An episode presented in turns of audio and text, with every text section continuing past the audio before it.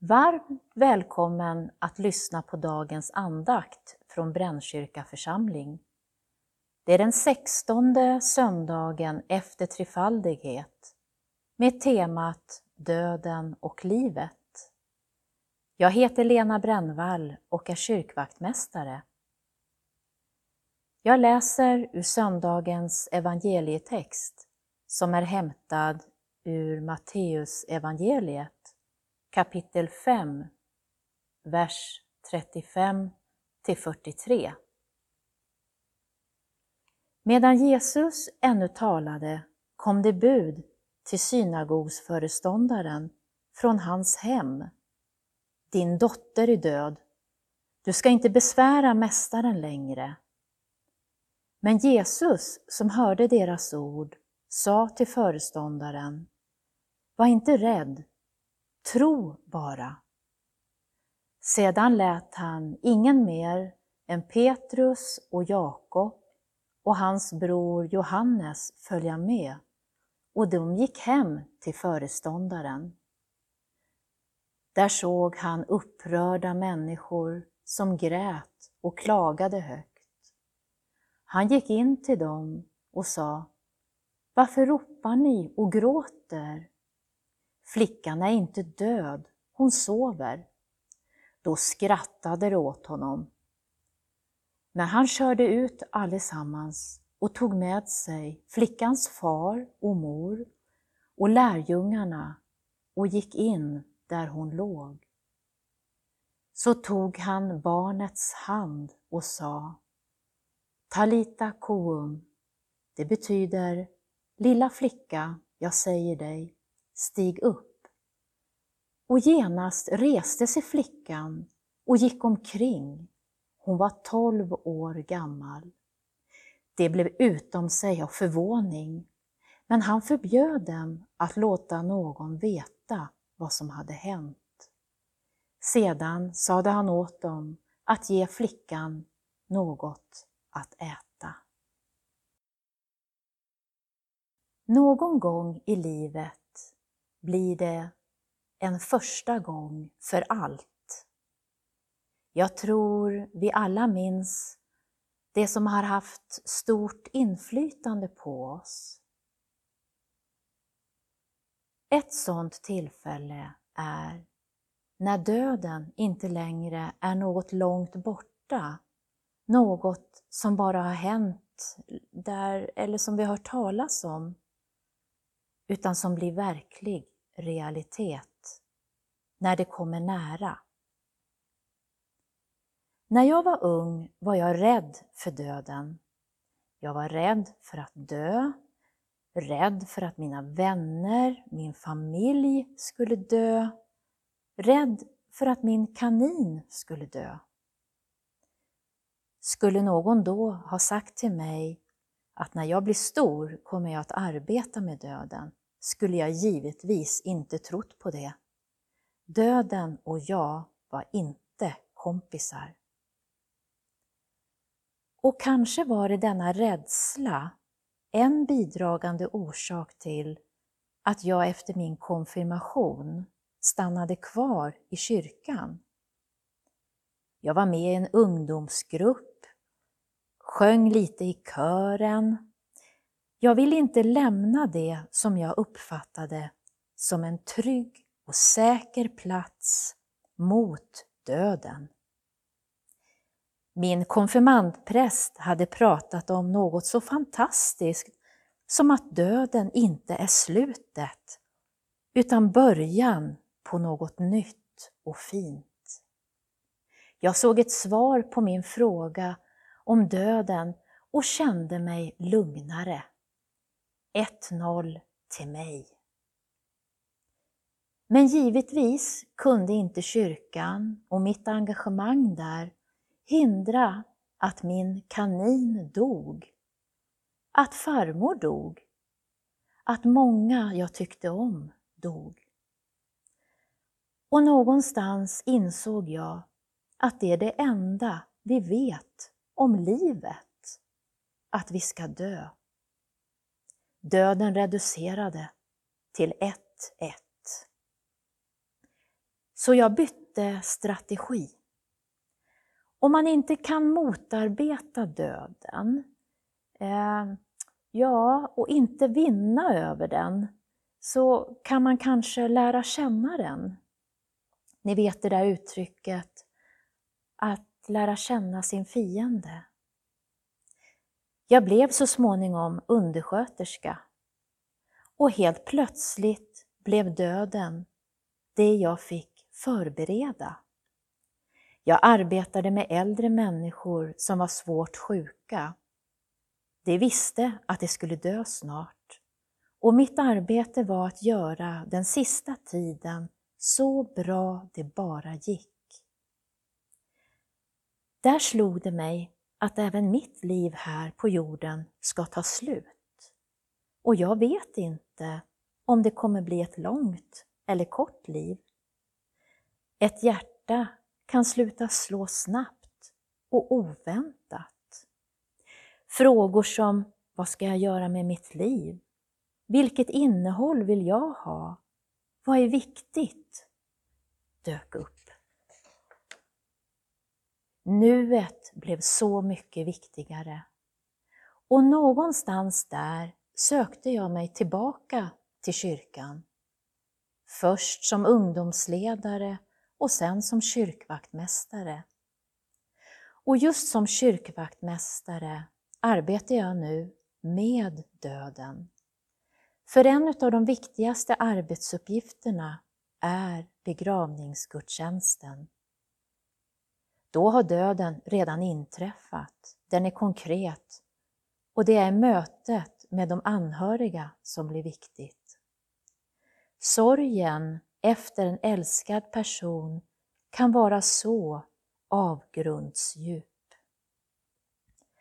Att sörja är att älska någon som inte längre kan ta emot eller besvara kärleken.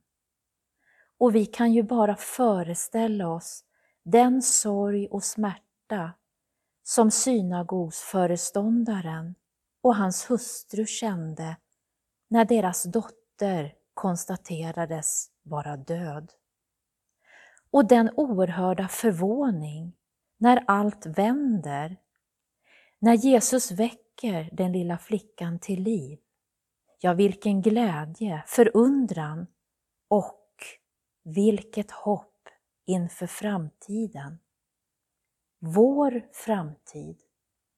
För döden kan besegras. Gud har den makten. Och det finns ett löfte till oss människor, till dig och mig. 2-1 till oss människor, game over, tack vare Guds omsorg och kärleken till oss. Låt oss be. Gud, inför dödens mysterium blir jag stilla. Jag förstår inte varför smärtan måste finnas och ofta kan jag inte acceptera den. Men du är ljus i mörkret och när jag ser det så är jag inte rädd. Stilla oron i mig och gör min tillit djupare. Vi ber för dem som lever i krig eller under krigshot, för dem som snart ska dö, för dem som är rädda för att dö, för alla duktiga läkare och alla som arbetar inom sjukvården, för de som tar hand om de sjuka, svaga och gör det starkare och friskare för all medicinsk forskning, för alla som i kyrkan arbetar med att ge hopp och tröst åt de sjuka, för oss själva om hjälp att hålla oss beredda inför den dag då vi ska lämna livet, om hjälp i vår egen vardag att sprida kärleken vidare. I Jesu namn. Amen. Låt oss också be Herrens bön tillsammans. Fader vår som är i himlen. Helgat vare ditt namn. Tillkomme ditt rike. Ske din vilja så som i himlen, så och på jorden. Vårt dagliga bröd giv oss idag och förlåt oss våra skulder, så som och vi förlåta dem oss skyldiga äro.